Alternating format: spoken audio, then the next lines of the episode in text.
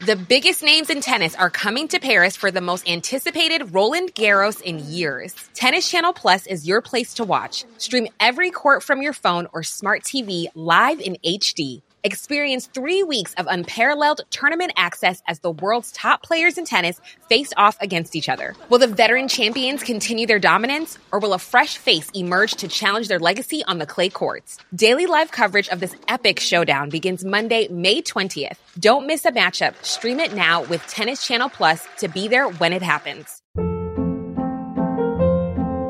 Hold up. What was that? Boring. No flavor. That was as bad as those leftovers you ate all week. Kiki Palmer here, and it's time to say hello to something fresh and guilt-free. Hello Fresh. Jazz up dinner with pecan-crusted chicken or garlic butter shrimp scampi. Now that's music to my mouth. Hello Fresh. Let's get this dinner party started. Discover all the delicious possibilities at hellofresh.com. Even on a budget, quality is non-negotiable. That's why Quince is the place to score high-end essentials at 50 to 80% less than similar brands. Get your hands on buttery soft cashmere sweaters from just 60 bucks, Italian leather jackets, and so much more. And the best part about Quince, they exclusively partner with factories committed to safe, ethical, and responsible manufacturing. Elevate your style without the elevated price tag with Quince. Go to quince.com slash upgrade for free shipping and 365-day returns. Il mio compito è di parlare di due capitoli del libro della Genesi, capitolo 18 e il capitolo 19, dove abbiamo due scene parallele di ospitalità. Abramo riceve tre ospiti a mezzogiorno e Lot ne riceve due la sera.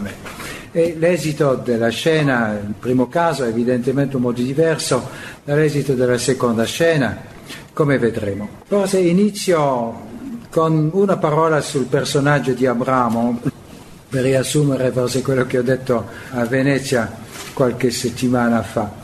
Eh, il personaggio di Abramo è l'antenato di Israele, il nostro padre nella fede, il padre di tutti i credenti, no? e specialmente il padre del popolo di Israele, il popolo eletto. C'è già una domanda, di per sé Abramo non dovrebbe essere l'antenato di Israele, l'antenato di Israele dovrebbe essere Israele. Cioè, ci sono tanti casi nella Bibbia, per esempio il popolo di, degli Edomiti ha come antenato Edom, il popolo degli Ismaeliti ha come antenato Ismaele e così via. I Moabiti hanno come antenato un certo Moab, gli Ammoniti, Ammon e così via. Ci sono tanti antenati che si chiamano eponimi, cioè hanno lo stesso nome. L'antenato dà il nome al popolo di cui è idealmente, eh, si potrebbe dire, o mitologicamente, eh, l'antenato, beh, il padre. No. Un popolo si considera come la famiglia di, o come tutti i discendenti di un solo antenato, di solo antenati.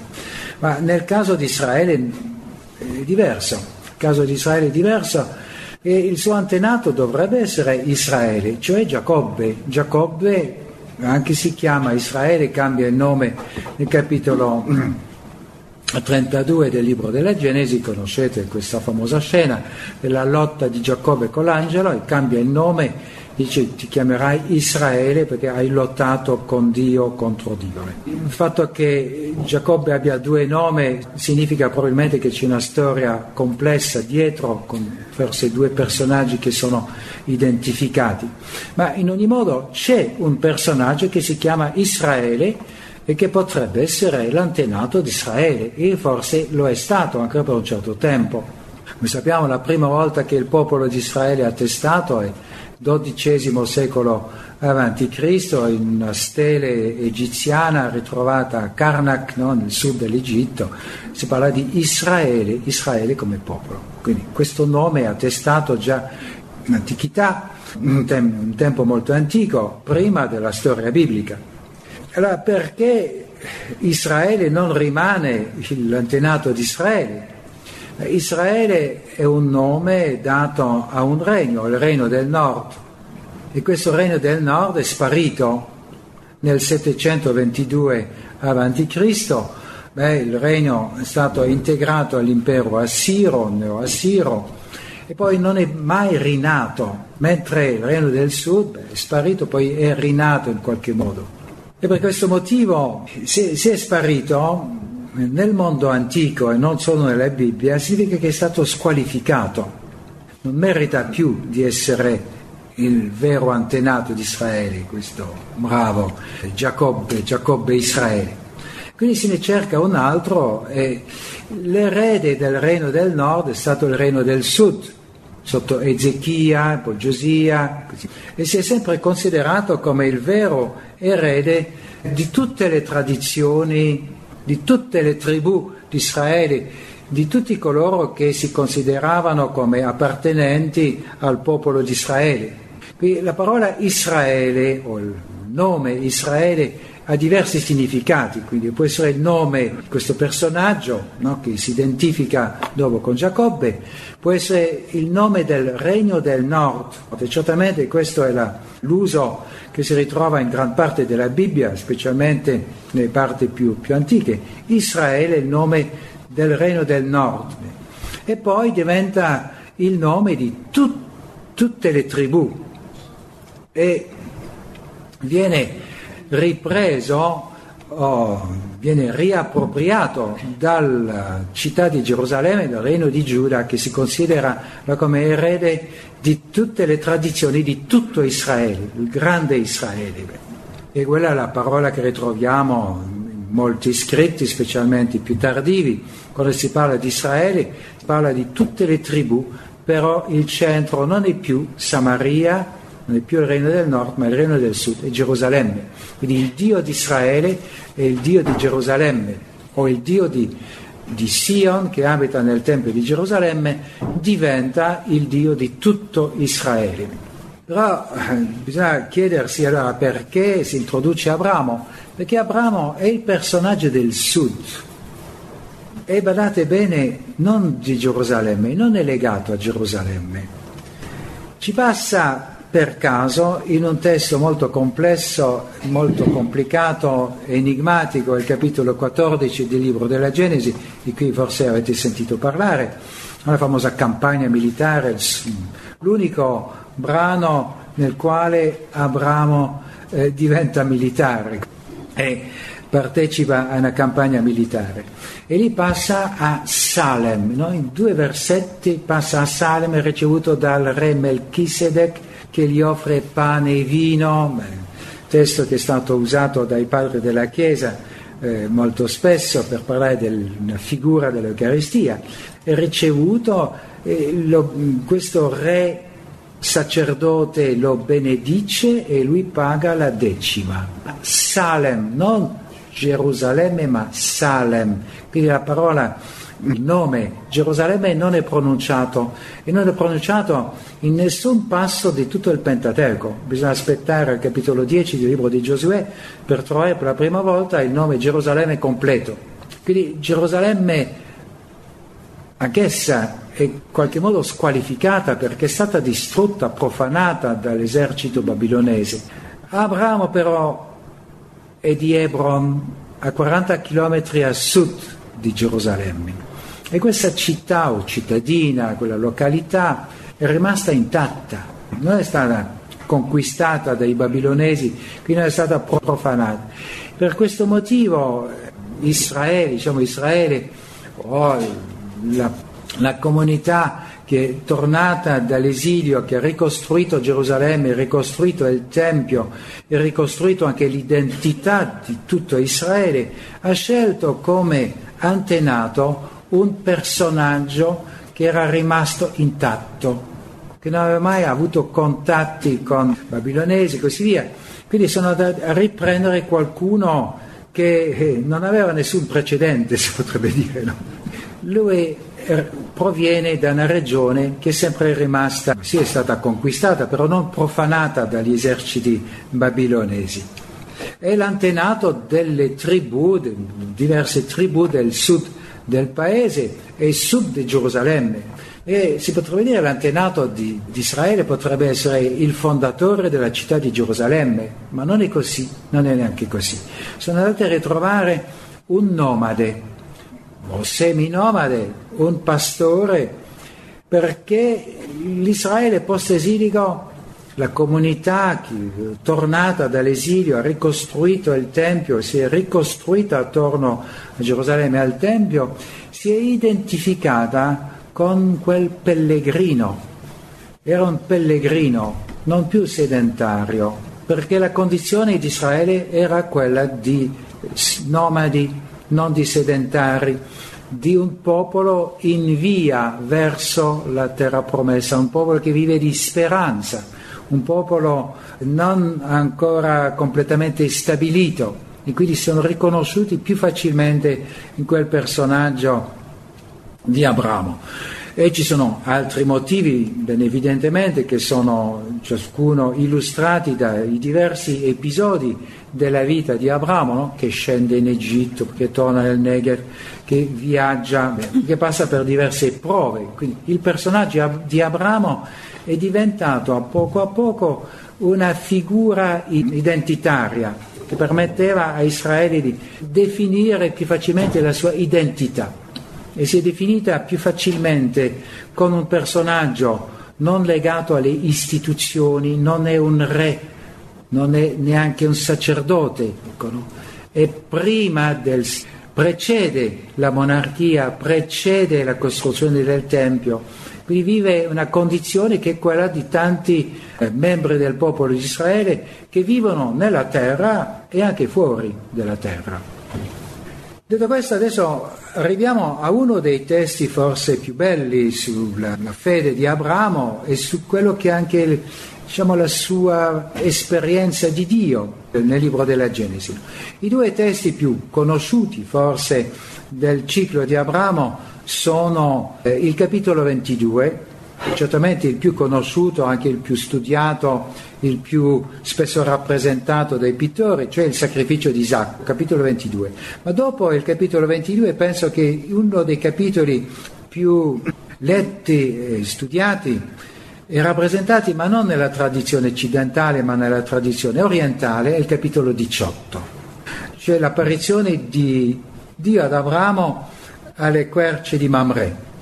È questo testo che ha ispirato i padri della Chiesa, che evidentemente hanno visto lì una prefigurazione della rivelazione della Trinità, perché Dio appare sono tre, tre persone, tre uomini, no? hanno visto lì una prefigurazione della Trinità. E, e questa scena che è stata scelta dagli iconografi orientali, greci e russi per rappresentare la Trinità, quindi la famosa rappresentazione della Trinità di Rubliev alla Galleria Tetriakova a Mosca, che è un'immensa tela di 3 metri di alto e 2 metri di largo, beh, rappresenta questa scena. È molto, molto grande questa icona, conosciamo tutte le piccole rappresentazioni, ma è molto più grande. Una scena abbastanza particolare perché ritroviamo, dico due parole adesso sull'insieme del testo prima di entrare nei particolari, è una scena di ospitalità.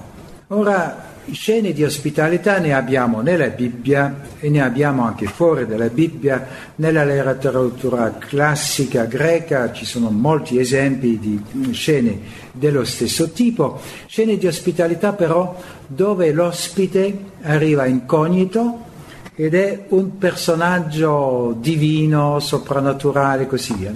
Ci sono tanti esempi, non già in Omero si parla della visita degli dei che vengono sulla terra e passano sulla terra e sono ricevuti bene o male e quindi ricompensano o, o castigano, ricompensano coloro che le ricevono bene e castigano coloro che le ricevono male. E abbiamo due esempi qui, il capitolo 18 certamente finisce bene, capitolo 19 diverso, il castigo. È un, un, tema che si ritrova anche in Ovidio, Metamorfosi di Ovidio, si trova nella mitologia greca. Forse vi ricordate che il racconto del diluvio, altro racconto che si ritrova in tutte le tradizioni del mondo fino in Sudafrica e in Sud America, lì sono due dei, Apollo e Mercurio, che passano per, sulla terra e sono ricevuti male, vestiti in modo diverso, sono vestiti da, da mendicanti, accatoni, no? e, e chiedono l'elemosina o chiedono l'ospitalità.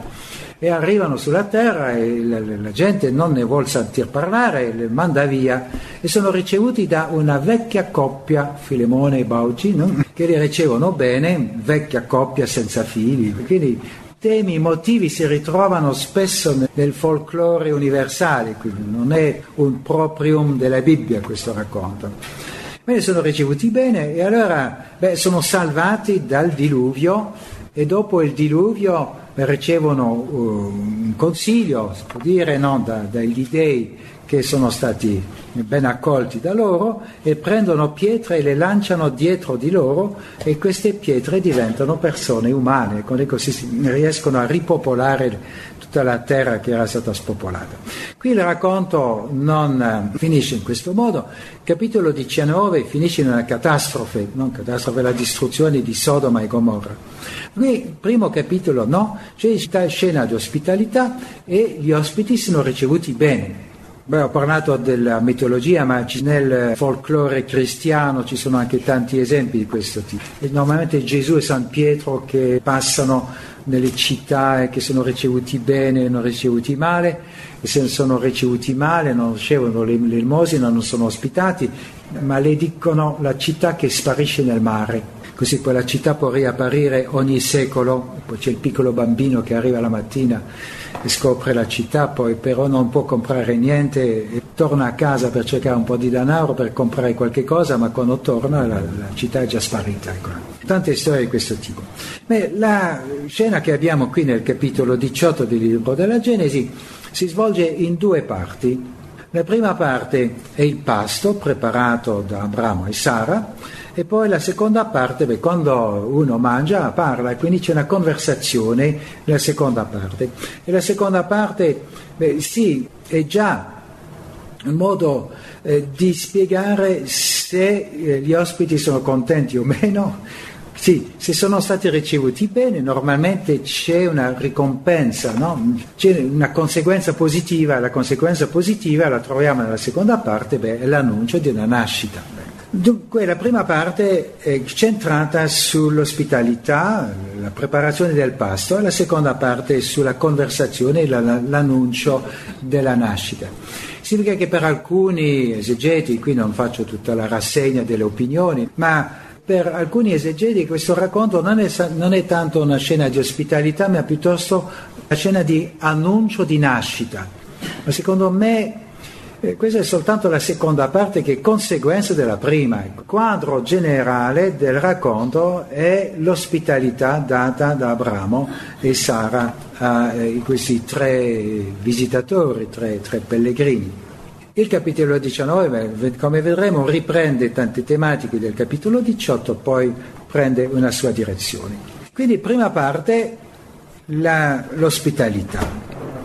Come al solito beh, si potrebbe riassumere la cosa in due parole, ma il, il sugo del racconto è nei dettagli. Details, Watson, details. Dettagli, Watson, dettagli. Cioè, non c'è niente di più importante di una bagatella, ecco, no? I racconti sono tutti simili, che cosa fa la differenza? Beh, sono i dettagli, i dettagli fanno la differenza. Allora, inizia così il racconto. E gli apparve il Signore, o parve ad Abramo evidentemente, no? questo pronome rinvia a quello passo precedente, alle querce di Mamre e lui stava seduto all'entrata della tenda nell'ora calda del giorno. Beh, fermiamoci un attimo perché ci sono parecchi dettagli, quindi eh, certamente hanno un certo valore. Il Signore appare ad Abramo alle querce di Mamre, probabilmente un luogo conosciuto, molto spesso viene citato, è già stato citato alla fine del capitolo 13, versetto 18, è lì che Abramo, dopo essersi separato da Lot, va a stabilirsi, lì pianta la sua tenda e costruisce un altare, quindi un luogo di culto. Siamo in una zona semidesertica, no? si scende verso il Negev e quindi quando ci sono alberi significa che c'è acqua, c'è una zona dove la vegetazione può crescere, significa che c'è una certa fertilità. E poi Abramo viene presentato, Dio appare e Abramo sta seduto all'entrata della tenda. perché era l'ora calda del giorno, quindi è l'ora della pennichella, del pisolino, della siesta, fa caldo. E perché all'entrata della tenda? Perché lì c'è un venticello, c'è un po' d'aria fresca. Però è importante, no? ci sono alberi, li avete visti? C'è la tenda, l'avete vista? Fa caldo? Avete sentito il caldo? E tutti questi elementi riappariranno nel racconto. Quindi è importante per il lettore registrare tutti questi elementi. Riappariranno uno dopo l'altro. Poi, beh, sin dall'inizio sappiamo chi appare. E Abramo? Beh, non si sa. Infatti, leggiamo il secondo versetto, avrà una conferma del nostro dubbio. Quindi il Signore appare, questo lo sappiamo, è un'informazione data al lettore, non al personaggio. Lui sta facendo la siesta, quindi non si deve disturbare. Il portinaio dice no, il padre dorme fino alle 4. Quindi, allora, versetto 2, e Abramo, Abramo, egli alzò gli occhi e vide, ed ecco tre uomini stavano davanti a lui. Dio appare. Abramo vede tre uomini potremmo dire vede soltanto tre uomini. Allora, noi sappiamo se ci sono tre uomini è Dio che appare. Allora, e uno dei tre sono i tre messaggeri di Dio. Vedremo che il brano gioca molto sul singolare e il plurale, ma finora eh, se ci fermiamo qui possiamo dire sono tre e Dio che appare in tre, non necessariamente in uno questa sarà una interpretazione del testo stesso più tardi, no? mi farà parlare uno, e al capitolo 19, come vedremo, ci sono due che scendono, adesso sono tre, nel capitolo 19 sono soltanto due perché uno è rimasto con Abramo e uno è il Signore che è rimasto con Abramo. Qui c'è Dio con due angeli. Però qui non è detto Dio con due angeli, sono tre uomini, punto, tre uomini. Penso che il testo lasci eh, tutte le porte aperte, ecco, non ne chiude nessuna, le chiuderà a poco a poco, ma qui tutto rimane ancora aperto. Tre uomini, quindi lui vede tre uomini che stavano davanti a lui e lui che vede, cioè, il lettore sa che è Dio, no? per il narratore anche è Dio. Beh, questa è la prospettiva di Abramo, Abramo vede. Quello che troviamo anche in altri testi, altre teofanie, apparizioni di Dio, eh, nell'Antico Testamento, se prendiamo la scena del roveto ardente, inizia pure così. L'angelo del Signore apparve a Mosè nel... e lui vide, ecco, un roveto che stava bruciando. Mica vede l'angelo del Signore, il Signore vede un roveto che sta bruciando. Ma anche nel Nuovo Testamento i discepoli di Emmaus, Gesù apparve ai discepoli, ma i loro occhi erano impediti di riconoscerlo. Quindi è Gesù per chi? Per il lettore, non per i discepoli. Ah, I discepoli non sanno. E Maria Maddalena, capitolo 20 del libro di Gio- nel Vangelo di Giovanni, la stessa cosa, no? Gesù gli apparve, ma lei non lo riconobbe, pensava che fosse il, l'ortolano. Così. In tutti questi racconti però c'è una domanda. Quando i personaggi, il personaggio i personaggi riconoscerà o riconosceranno. Se non riconosce subito, riconoscerà e come? Abramo riconoscerà o non riconoscerà? E quello certamente è un, un elemento importante del racconto. Eh, se gli uomini stanno davanti a lui, no? in piedi davanti a lui, beh, è perché vogliono, vogliono qualche cosa, se no sarebbero passati vogliono qualche cosa, cioè vogliono l'ospitalità. È difficile bussare alla porta di una tenda, non c'è la porta comunque. Quindi questo è l'equivalente di bussare alla porta e fermarsi. Se il, lo proprietario della tenda, chi sta nella tenda, è ben disposto, beh, verrà a invitarli a fermarsi. Se non è disposto, non dice niente. Però qui beh, Abramo è disposto bene, va, come vedremo e offre l'ospitalità, ma perché c'è un, una specie di legge, legge non scritta nel mondo antico, specialmente fra i nomadi, che dice che qualcuno chiede l'ospitalità, meglio dare l'ospitalità. Perché? Perché tu domani potresti essere nella stessa situazione E quindi se tu hai rifiutato potresti ricevere la stessa risposta. Quindi meglio rispettare le regole dell'ospitalità. E Abramo beh, li vede e corse incontro a loro dall'entrata della tenda e si prostrò per terra. Abramo corre, secondo me suo medico non sarebbe d'accordo, suo medico non sarebbe molto d'accordo perché nel capitolo precedente sta per avere 100 anni 100, non 111 come il famoso signore italiano che celebra il suo compleanno in questi giorni, 100, 100, quasi 100, beh, quell'età, no? c'è un famoso Salmo 191 che dice i più vigorosi arrivano a 80, Bene.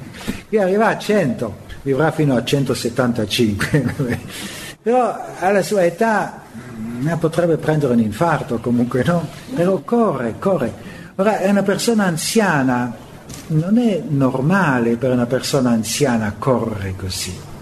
Quindi c'è un motivo quale?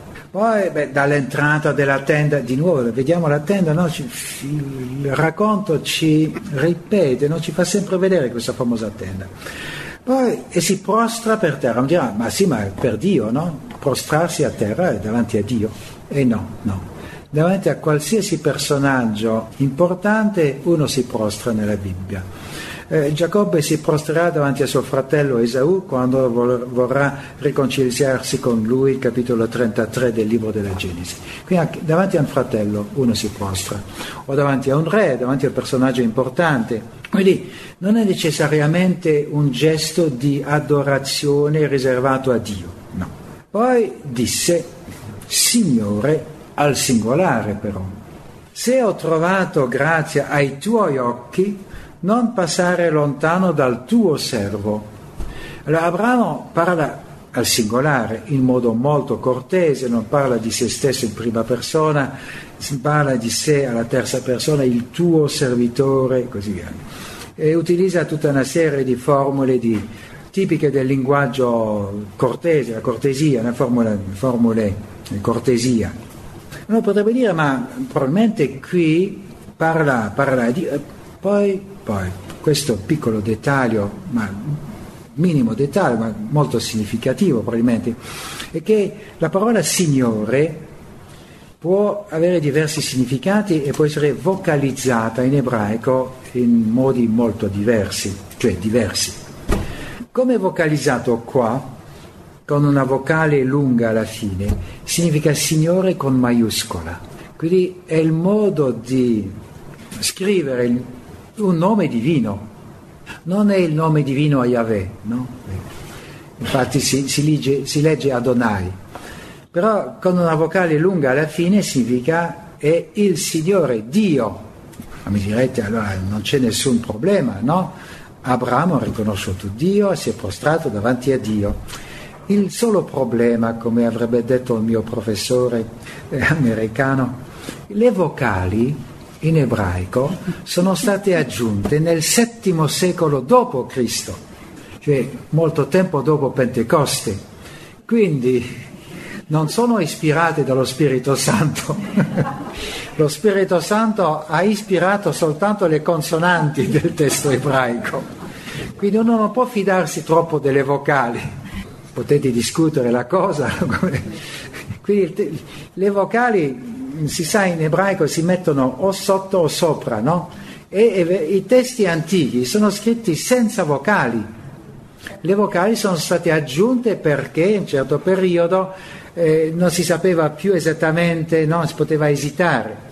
E quindi per evitare ogni confusione, fugare ogni dubbio, i massoreti, i famosi massoreti, scrivani rabbini del VII secolo hanno aggiunto le vocali. Quindi la parola che ho letta qui Adonai potrebbe significare mio Signore, anzi con una piccolissima differenza, un piccolo, piccolissimo cambia, cambiamento potrebbe essere il plurale, signori. E quella forma che ritroviamo nel capitolo 19, quando Lot si rivolge ai suoi ospiti di signori, con una minuscola. Poi, per aumentare la difficoltà, sappiamo, questo è il testo ebraico della sinagoga, del popolo ebraico, ma esiste un altro Pentateuco, quello dei Samaritani. E nel Pentateuco samaritano, questa frase che troviamo qui, versetto 3, è al plurale, al plurale, senza le vocali, prima parola quindi può essere, però tutta la frase è al plurale, quindi si deve leggere lì, anche se i samaritani non me- mettono le vocali, ma si deve leggere, signori, se ho trovato grazia ai vostri occhi, non passate lontano dal vostro servitore. Qui tutto sarebbe al plurale e sarebbe più naturale, no? se Abramo vede tre ospiti, è più naturale che si rivolga ai tre ospiti e inviti i tre ospiti a fermarsi, dopo tutto, perché uno solo. E secondo me questo testo è probabilmente più antico, è più originale, perché è più facile capire che qualcuno abbia cambiato il plurale in singolare che il contrario. Cioè, se Abramo è nostro padre nella fede, c'è una tendenza a fargli riconoscere Dio subito. Come mai nostro padre nella fede si rivolge a tre uomini quando Dio appare e dice Signori? No, no, no. Quindi un piccolo cambiamento, si cambiano le vocali o si mettono le vocali per far dire a Abramo quello che uno vuole fargli dire, no? e fargli riconoscere quasi subito o far pensare, suggerire che Abramo abbia riconosciuto Dio quasi subito. Secondo me il testo più antico, più originale, eh, era il plurale, quindi Abramo non ha riconosciuto. Vedremo che ci sono altri ritocchi nel testo. Poi eh, Abramo continua, questa volta al plurale, che si è preso un po' di acqua e così eh, lavatevi i piedi. Certamente non offre l'acqua soltanto a uno, no, a tutti e tre, meglio così, eh? soprattutto hanno camminato a lungo, a lungo nel caldo per evitare no, problemi di, di igiene, meglio offrire acqua a tutti e tre. Certamente Abramo è così e certamente Sara nella tenda era della stessa opinione. Comunque, acqua per tre, lavate i piedi tutti quanti e poi eh, riposatevi, appoggiatevi sotto l'albero. Quindi invita i suoi ospiti a prendere posto sotto l'albero. Non li invita però nella tenda, mi direte. No, quando uno riceve ospiti le fa entrare in casa per due motivi. Primo motivo, molto semplice, fa più fresco sotto l'albero, nella tenda fa caldo. Poi, come vedremo, nella tenda c'è Sara. Ora, questa è una regola che nel mondo antico, come nel mondo musulmano di oggi, uomini e donne non mangiano insieme. Le donne mangiano da una parte e gli uomini da un'altra parte. E così il famoso banchetto all'inizio del libro di Esther, tutti gli uomini erano da una parte e tutte le donne con la regina dall'altra parte. Quando il re chiede alla regina di venire, lei rifiuta. Ogni donna avrebbe rifiutato e doveva rifiutare una donna non appare sola in un ambiente dove ci sono soltanto uomini. E questo permette di capire anche capitolo 7 del libro di, del Vangelo di Giovanni.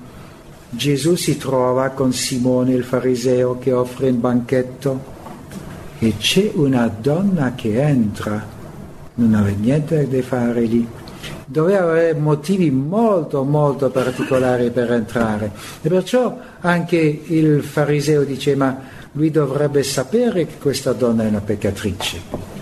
Questo permette di capire anche le nozze di Cana, quando Maria arriva e va a trovare Gesù e dice a Gesù non hanno più vino. E Gesù dice la famosa frase che tutti gli esegeti del Nuovo Testamento cercano di capire, fanno tanta fatica a capire. Gesù dice ma che cosa fai qui?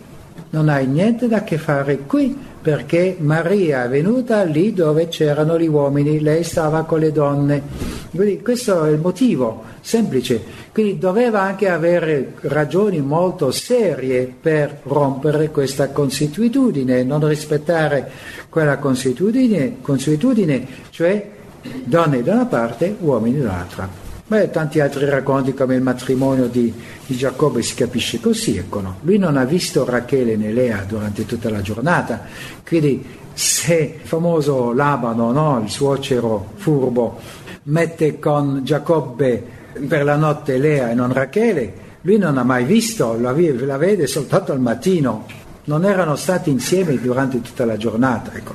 Questo permette di capire perché si mettono sotto l'albero poi continua, dice che io prenda letteralmente un boccone di pane e vi rifuncellerate il cuore, no? prendere forze e dopo questo riprenderete il vostro cammino perché per questo motivo siete passati presso il vostro eh, servitore. E dissero, fa come hai detto. E rispondono tutti insieme. Allora, abbiamo qui la descrizione più completa dei riti d'ospitalità. Prima cosa il saluto, l'invito, l'acqua per lavare i piedi e poi il pasto. Sono d'accordo, quindi accettano l'invito e Abramo allora si mette al lavoro, no? E Abramo prima si affretta, ha corso e si affretta, nonostante tutti i consigli del medico. Si affretta nella tenda, la terza volta la tenda, verso Sara, Sara quindi nella tenda, e disse sbrigati. Lui si sbriga e lei deve sbrigati. No. Prendi tre misure di farina, fior di farina, eh, impasta queste tre misure e fa eh, focacce. Quindi, primi ordini a Sara. Tre misure di farina, ma è una bella quantità. Cioè, di per sé, dipende un pochettino no, con l'inflazione e così via, la crisi economica e tutto quanto. Eh, nel Nuovo Testamento sono 35 litri, nell'Antico Testamento alcuni dicono, beh, evidentemente non sappiamo questo con esattezza, ma almeno 15 litri, quindi in tutto 45 litri, una misura per ciascuno. Chi ha mai fatto pane sa che impastare 15, 45 litri di farina, Dio, ci vuole un bel tempo per questo, no? Poi c'era, cioè, e questo chiamava un boccone di pane, boccone di pane, ma, cioè, ma sono due, tre montagne di focacce. E senza lievito, certamente, ma comunque niente di meno, no? 45 litri, essi sono 35 litri, allora ancora di più, ma comunque prendiamo il minimo, no? siamo minimalisti, 15 litri tre volte fanno 45 litri di farina da, da impastare nell'ora calda della giornata preferisco non descrivere la faccia di Sara. Bene, poi beh, non si sa che cosa abbia detto Sara, Abramo probabilmente è uscito prima che abbia, abbia avuto la possibilità di reagire molto, ma cominciamo un caratteraccio, eh, capitolo 16, uh, Dio mio, meglio, meglio fuggire subito. Quindi subito dopo Abramo corre verso il gregge, forse perché non vuol sentire le imprecazioni di Hiring for your small business? If you're not looking for professionals on LinkedIn, you're looking in the wrong place. That's like looking for your car keys in a fish tank. LinkedIn helps you hire professionals you can't find anywhere else, even those who aren't actively searching for a new job but might be open to the perfect role. In a given month, over 70% of LinkedIn users don't even visit other leading job sites. So start looking in the right place. With LinkedIn, you can hire professionals like a professional. Post your free job on linkedin.com slash achieve today. Ever catch yourself eating the same flavorless dinner three days in a row?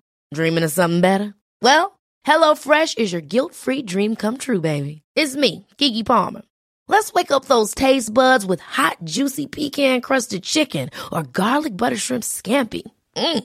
Hello Fresh. Stop dreaming of all the delicious possibilities and dig in at HelloFresh.com. Let's get this dinner party started.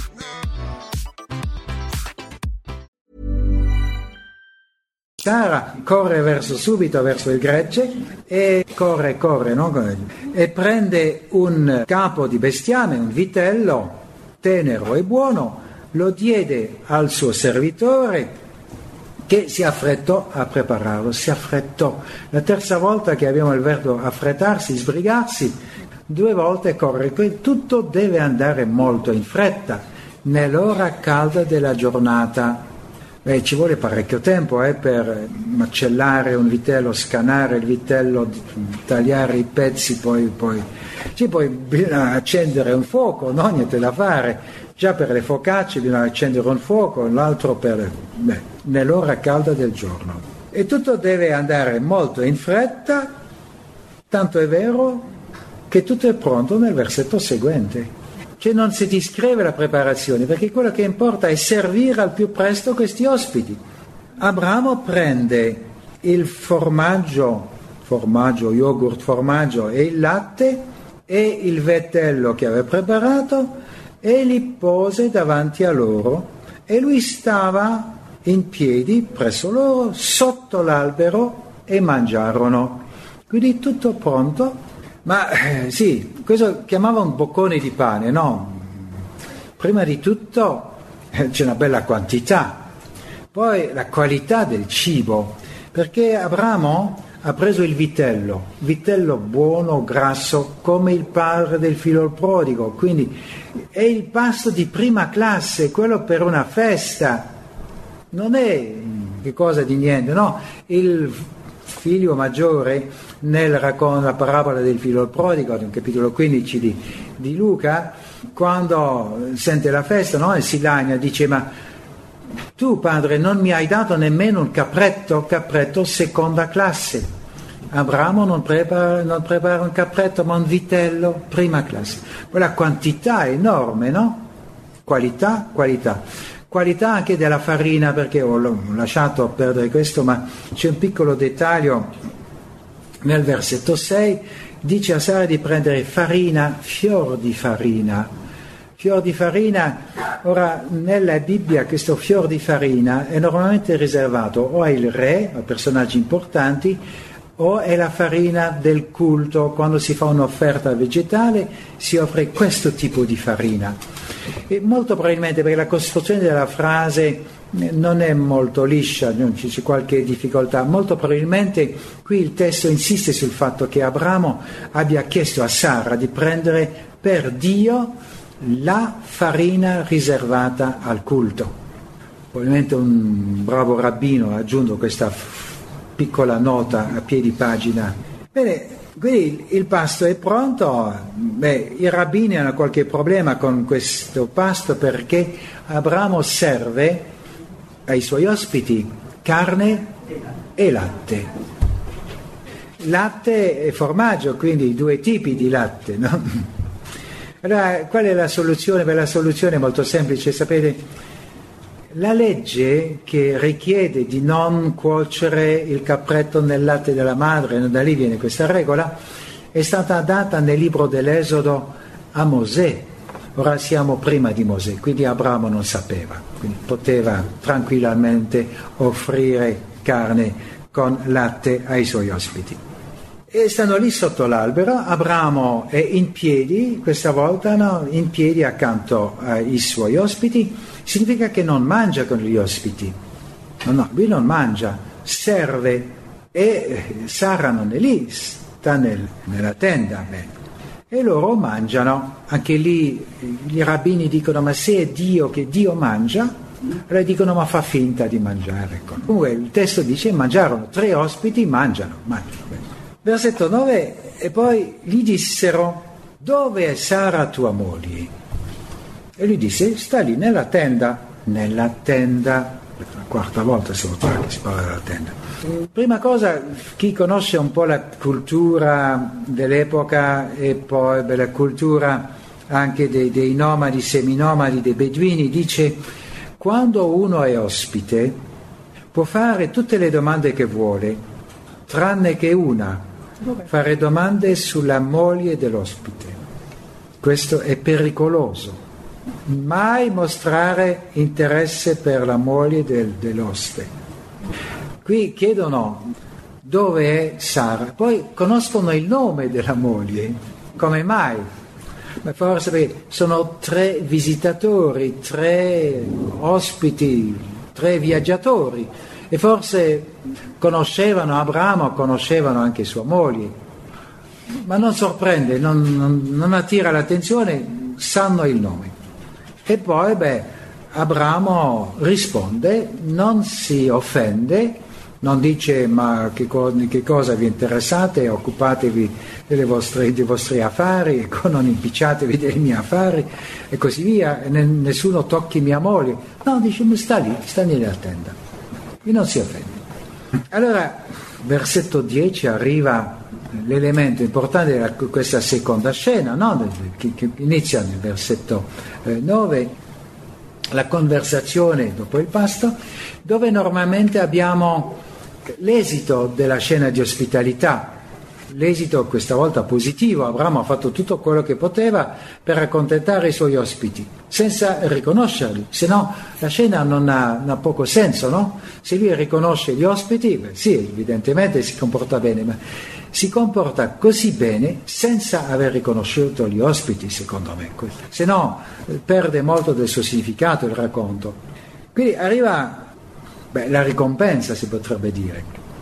E disse, questa volta al singolare, ce n'è uno che parla soltanto, tornerò da te l'anno prossimo e ecco Sara avrà un figlio, Sara tua moglie avrà un figlio, quindi si annunzia ad Abramo la nascita di un figlio. Si sa dal capitolo 11, versetto 30, che Sara è sterile, quindi è una coppia senza figli tante promesse di una discendenza numerosa e così via, tante promesse però non c'è, discend- non c'è discendenza, non hanno discendenti, non hanno figli. E hanno cercato in tutti i modi a risolvere il problema, no? scegliendo Lot oppure no? Agar, Ismaele, capitolo 16, il servitore, il capitolo 15, così via. Ma tutte le soluzioni sono sbagliate nessuna soluzione è stata soddisfacente. Finora sono senza figli e senza eredi. Non può nemmeno essere erede il servitore, non può essere erede Lot. Eh, Ismaele è stato cacciato via, e lo sarà una seconda volta nel capitolo 21. Adesso qualcuno arriva lì, ha mangiato bene e, e fa la promessa, sì.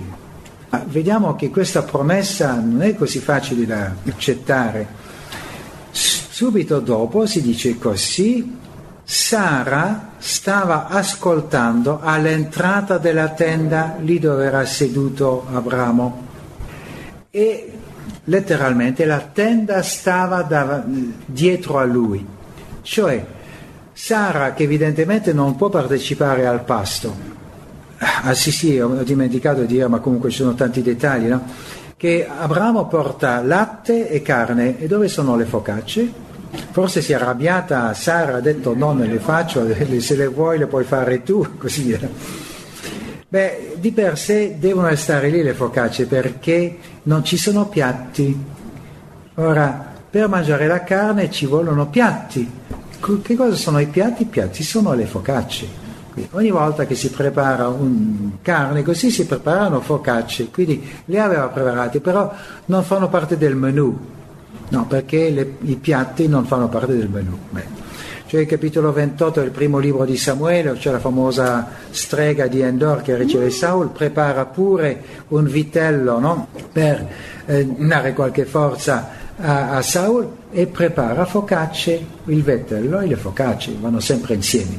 Quindi Sara stava lì ascoltando, stava, voleva anche vedere se erano contenti questi bravi eh, ospiti sì, ma chi la vede, chi parla non la può vedere, perché la tenda sta dietro, sta alle spalle, quindi lui gira, volta alle spalle alla tenda, non può vedere Sara. Ma chi la vede? La vediamo noi in questa famosa tenda.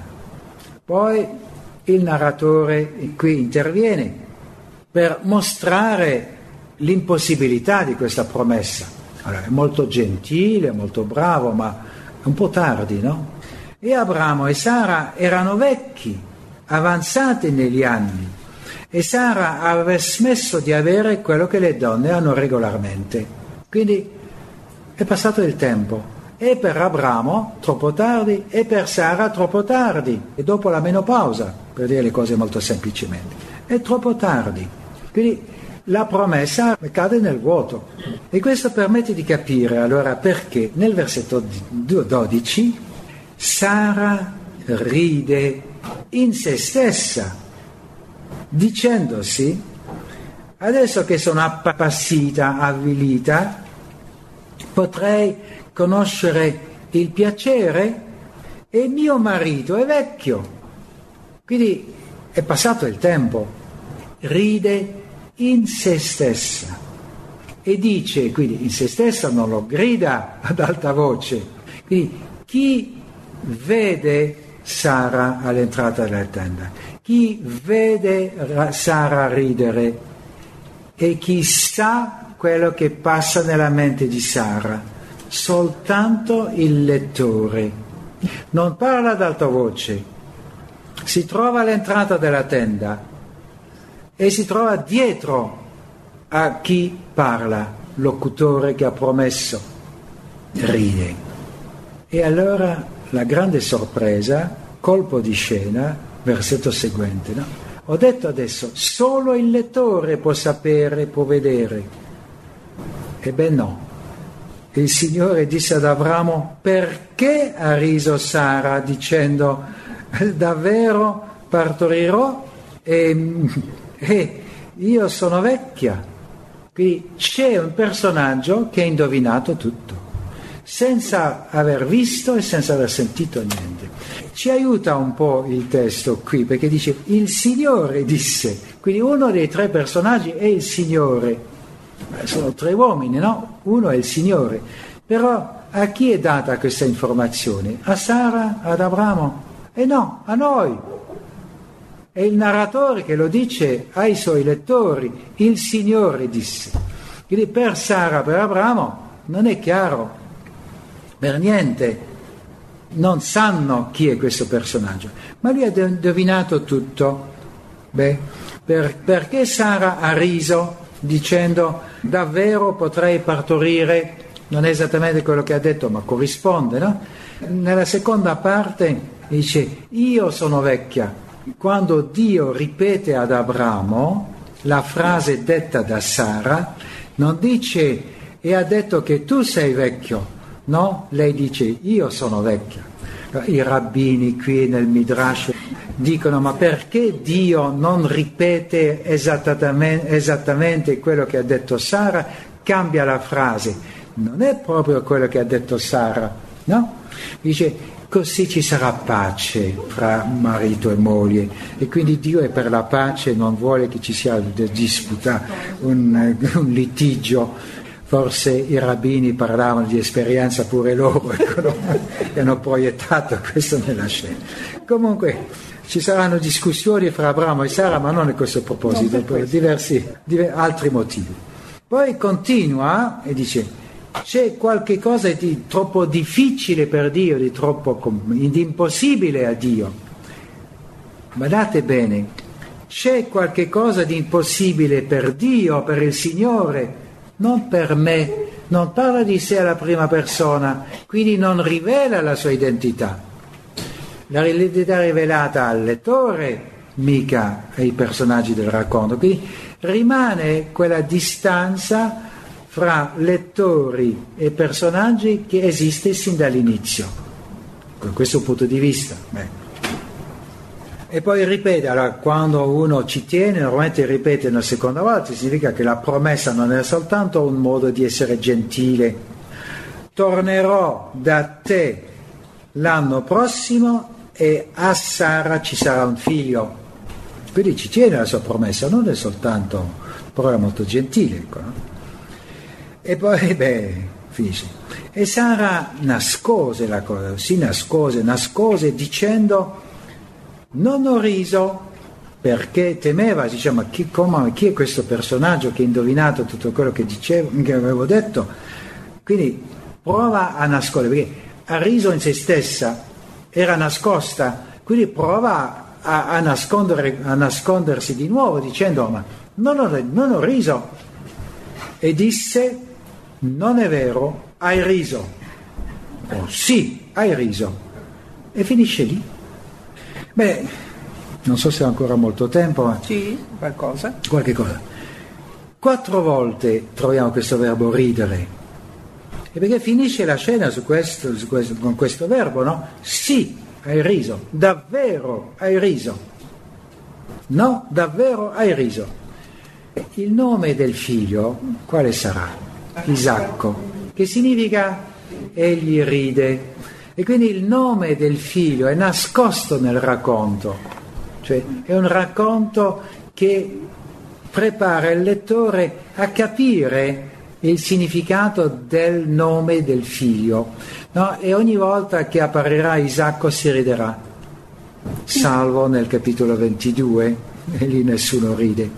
Ma già nel capitolo 17, versetto 17, Abramo ha riso quando Dio gli ha promesso un figlio. Qui è Sara che ride, qui fa ridere. Il significato del nome, molto probabilmente etimologico, no? è egli, cioè Dio, ride, si mostra favorevole, si mostra generoso, si mostra aperto, si mostra sorridente. Ecco, Dio sorride, egli sorride. Però è il nome di, di Isacco, certamente che ricorda allora tutti questi episodi.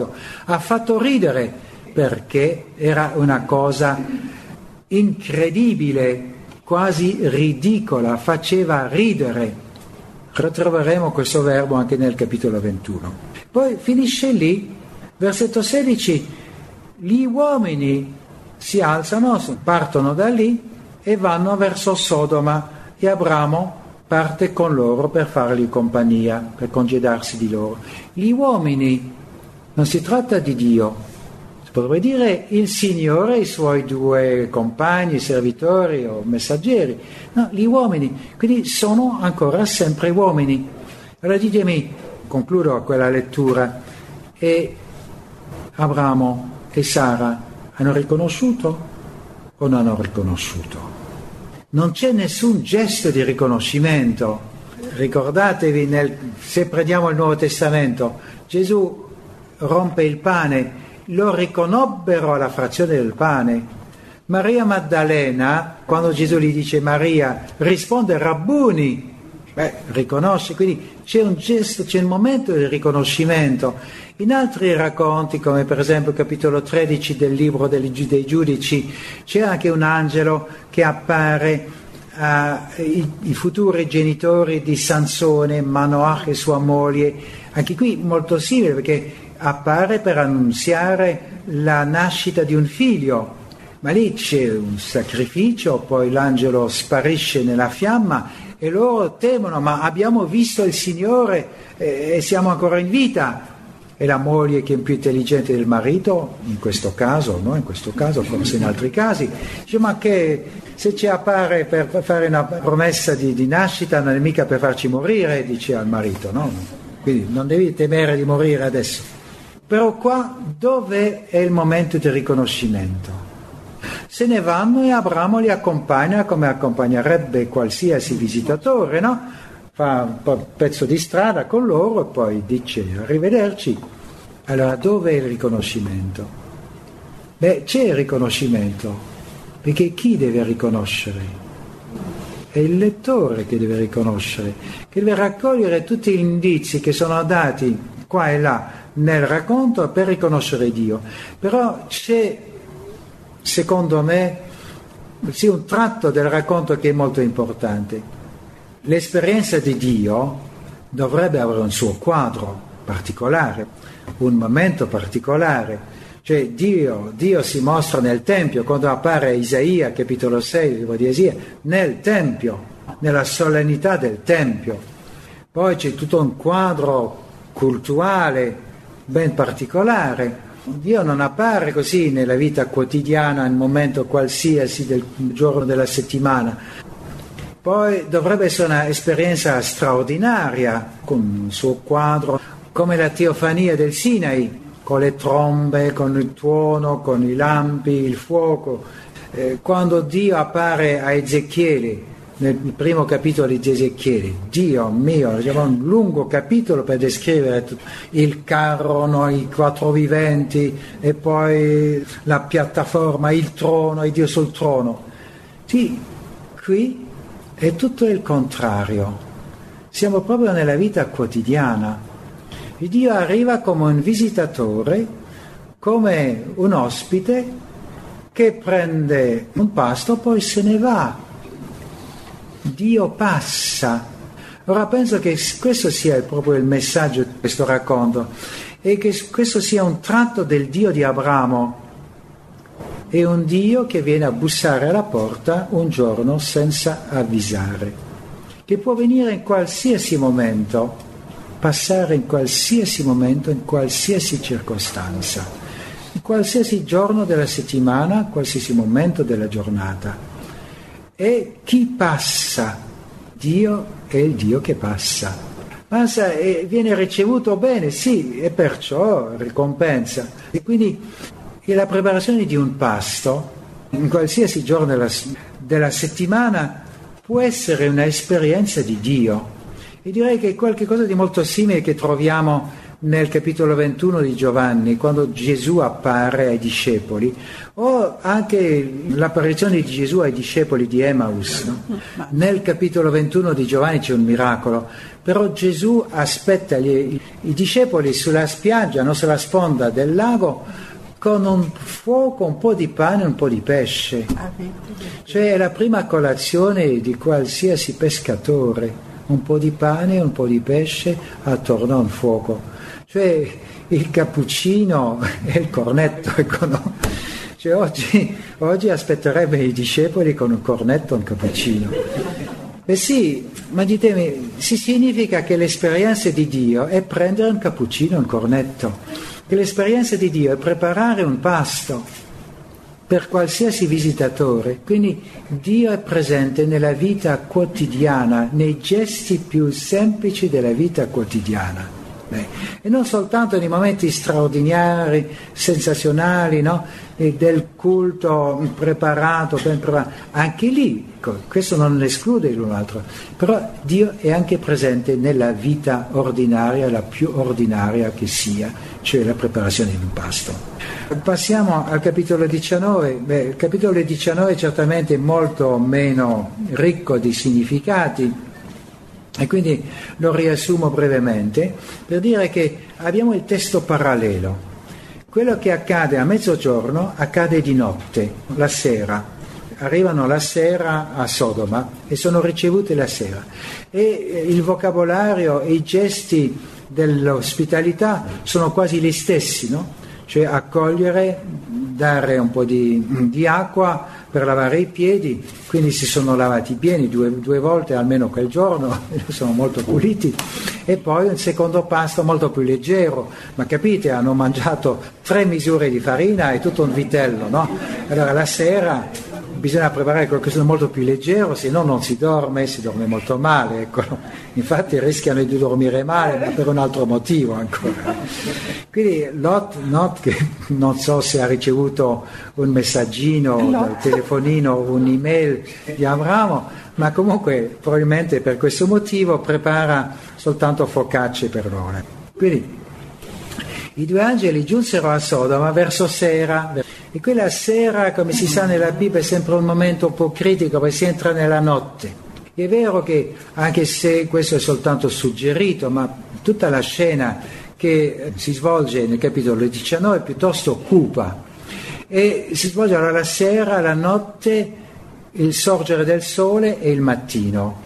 Passiamo la notte e al mattino Sodoma sarà distrutta verso sera, mentre Lot era seduto alla porta di Sodoma. Qui Abramo seduto all'entrata della tenda, lui seduto all'entrata della città. Perché siamo nella città, non siamo più fra i nomadi, siamo nella città, non più fra nomadi ma fra sedentari. E qui il contrasto fra la vita dei nomadi e la vita dei sedentari è molto forte cioè la cattiveria è nella città. Nella prima parte del libro della Genesi non c'è molta simpatia per la città. La prima città menzionata è quella costruita da Caino, il primo omicida. La seconda città è Babele, poi le altre città Sodoma e Gomorra. Bisogna aspettare molto tempo prima di arrivare a una città, città santa di Gerusalemme contrasto perché probabilmente che il libro della Genesi rispecchia la mentalità dei nomadi che devono diffidarsi delle città.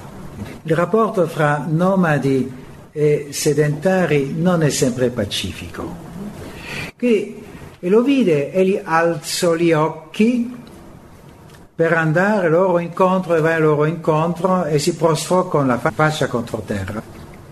Quindi anche più o meno la stessa cosa, è più breve perché abbiamo già sentito tutto quello che, già, che è stato detto all'inizio del capitolo 18, non è necessario eh, ripetere tutto. E poi dice, ecco, miei signori, fate un passo verso la, la, la casa del vostro servitore e passate la notte qua e lavatevi i piedi e poi Dopo questo, beh, al mattino potrete alzarvi e andrete la vostra via. E loro dicono no, perché vogliamo passare la notte sulla piazza.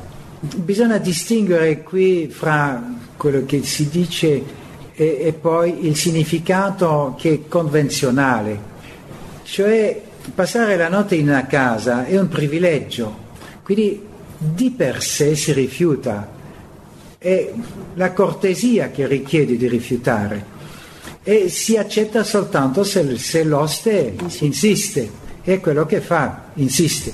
Quindi la prima cosa vi direi no, ma no, non è necessario. Possiamo benissimo passare la notte sulla, sulla piazza. Cosa sarebbe accaduto? Beh, questo lo possiamo indovinare, no? Peggio, il peggio sarebbe accaduto perché non ci sarebbe stata nessuna protezione.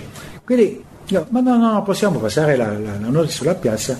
E allora insiste il nostro amico eh, Lot, insistette e molto dicendo, ma venite, venite da me.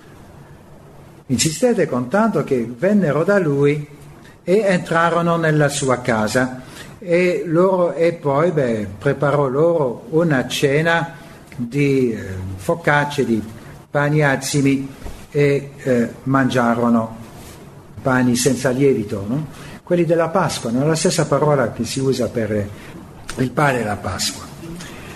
E poi, prima che loro andassero a coricarsi, gli uomini della città, gli uomini di Sodoma, circondarono la casa, giovani e vecchi, l'intera popolazione venuta da ogni dove.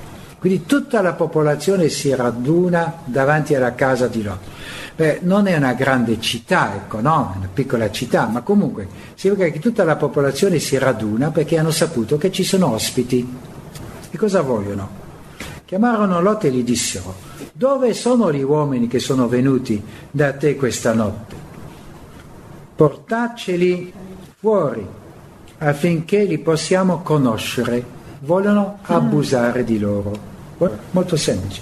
C'è un altro testo, un altro racconto, capitolo 19 del libro dei giudici, il testo più agghiacciante di tutta la Bibbia, raccapricciante, terribile questo testo, eh, dove accade più o meno la stessa cosa. Ecco. Lot, però ci sono le regole dell'ospitalità e Lot vuole rispettare le regole dell'ospitalità. Gli ospiti sono sotto la sua protezione e quindi li difende. Lot uscì verso di loro sulla porta e chiuse la porta dietro di sé. Quindi esce, chiude la porta per impedire a loro di entrare, evidentemente. Beh, fratelli miei, non comportatevi in modo così malvagio, disse. Ecco, e allora questo è terribile, no? Terribile perché accadrà una cosa ancora più terribile nel capitolo 19 del libro dei, dei giudici. Io ho due figlie che non hanno conosciuto uomo, de, lasciate che ve le porti fuori e fate loro quello che vi pare, ma non fate nulla a questi uomini perché essi sono entrati sotto la protezione del mio tetto. Quindi sono sotto la protezione del mio tetto e sono pronto, lo dice terribile, no? Terribile, ma siamo nell'Antico Testamento, a dare le sue due figlie, le due figlie a questi uomini. Terribili. Significa che per lui gli ospiti sono più importanti delle figlie. Orribile, certamente, il nostro giudizio su questo beh, è quello che è, certamente abbiamo molte ragioni di pensare che Lot va molto, troppo lontano, però certamente significa che per lui gli ospiti hanno molto prezzo. Ecco. Ma essi dissero, ma gli uomini di, rifiutano. Essi dissero, fatti in là. Poi continuarono, costui è venuto qui come straniero e vuol fare da giudice. Tu vuoi fare da giudice, tu sei straniero. No, il capitolo 19 è la stessa cosa, no? l'uomo che ospita, eh, col, mm, colui che ospita il Levita è infatti uno straniero pure. Ora faremo a te peggio che a quelli, quindi è lui che rischia adesso questo Lot. E spingendo Lot con violenza si avvicinarono per sfondare la porta. Ma quegli uomini allungarono la loro mano e tirarono Lot in casa con loro e chiusero la porta. Quindi dall'interno gli ospiti, i due messaggeri di Dio, prendono Lot. Colpirono quindi di cecità la gente che era alla porta della casa dal più piccolo al più grande, così che si stancarono nel tentativo di trovare la porta. Non riescono a trovare la porta. Bene. Perché sono colpiti di cecità. Che cosa sia accaduto esattamente non sappiamo. Gli uomini dicono a Lot, tu devi lasciare questa città perché sarà punita, castigata, bruciata. Fuoco verrà dal cielo. Qui capiamo subito no, che chi non rispetta i riti di ospitalità rischia grosso e il testo lo conferma. Abramo ha ricevuto molto bene i suoi ospiti e quindi riceve la promessa di un figlio. Qui Lot riceve bene i suoi ospiti e sarà salvato. Gli uomini di Sodoma ricevono molto male gli ospiti, li vogliono maltrattare, vogliono maltrattare gli ospiti, abusare degli ospiti e saranno castigati. C'è un tratto interessante nel testo che a partire dal, capi- dal versetto 17 e 19 si passa dal plurale al singolare, ora sono due almeno, poi diventano uno solo. E un secondo elemento importante è che Lot resiste, è come se non volesse lasciare Sodoma e comincia a patteggiare, a discutere finché gli uomini li prendono di forza e lo fanno uscire con le sue figlie e sua moglie eh, lui prova anche a salvare i, i, futuri generi, i fidanzati delle sue figlie, ma loro non vogliono credere e rimangono nella città. No, è soltanto la famiglia di Lot, Lot, sua moglie e sue figlie che sono salvati, soltanto loro, nessun altro della città, perché non hanno voluto lasciare la città. Ecco. L'ultimo episodio che vale la pena di essere menzionato, quello che conoscono tutti, non ha i messaggeri dicono a Lot, tu devi partire verso la montagna e non girarti indietro, perché se no sarai trasformato in statua di sale. E la moglie di Lot, curiosa, si volta indietro e è stata trasformata in statua di sale. Quale è il significato di questo racconto? Beh, molto semplicemente, o molto probabilmente, no? Attorno al Mar Morto c'erano formazioni di sale, no? perché il Mar Morto è una densità di sale unica al mondo, no? perciò è impossibile annegare nel, nell'acqua, però è un'acqua molto densa che è poco piacevole nuotare nella, nel Mar Morto. E fra queste formazioni probabilmente ce n'è una che aveva la forma di una donna, o si poteva riconoscere lì la forma di una donna, e da lì il racconto come mai c'è una forma e come mai c'è una terra desolata, mettendo tutti gli, gli elementi insieme si crea un racconto sulla eh, fine di eh, Sodoma, si con, coniuga questo racconto con eh, la distruzione di Sodoma, la scena d'ospitalità, tutti gli elementi sono messi insieme e alla fine abbiamo il racconto che conosciamo con la menzione di moglie di Lot trasformata in eh, statua di, di sale.